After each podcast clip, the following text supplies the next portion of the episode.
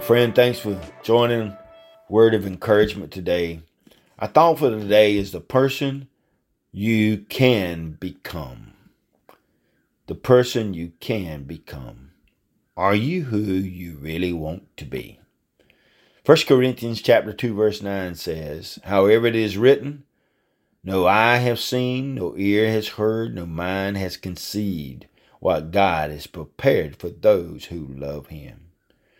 There are two sides to your personality the person you are and the person you would like to be. If these are in conflict with each other, you will experience bitter frustration and disappointment. There is no harm in dreaming about the heights that you can achieve, provided that you can take steps to make your dream a reality.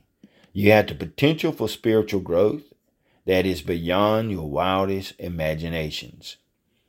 Spiritual greatness can be yours if you live in harmony with God. Your whole life should respond to His love with joy and gratitude.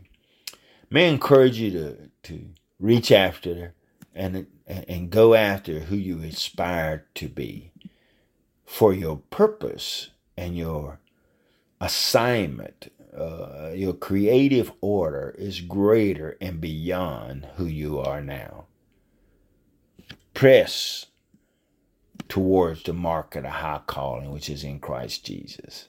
Go after it. May I encourage you today? Be the one that you dream to be. In Jesus' name we pray. Amen. God bless you. A word of encouragement is produced by Turning Point Ministries. Our mission is to saturate the world with the life giving power of Jesus Christ. We need your help to do this. You can support us by going to tpworship.com and click on the Giving tab. Follow us on Facebook and Twitter. Apostle Locklear is also streaming on Life Now TV, available on Roku, Apple TV, and Amazon Fire. Download our mobile app for Apple and Google. It is time to live your best life now.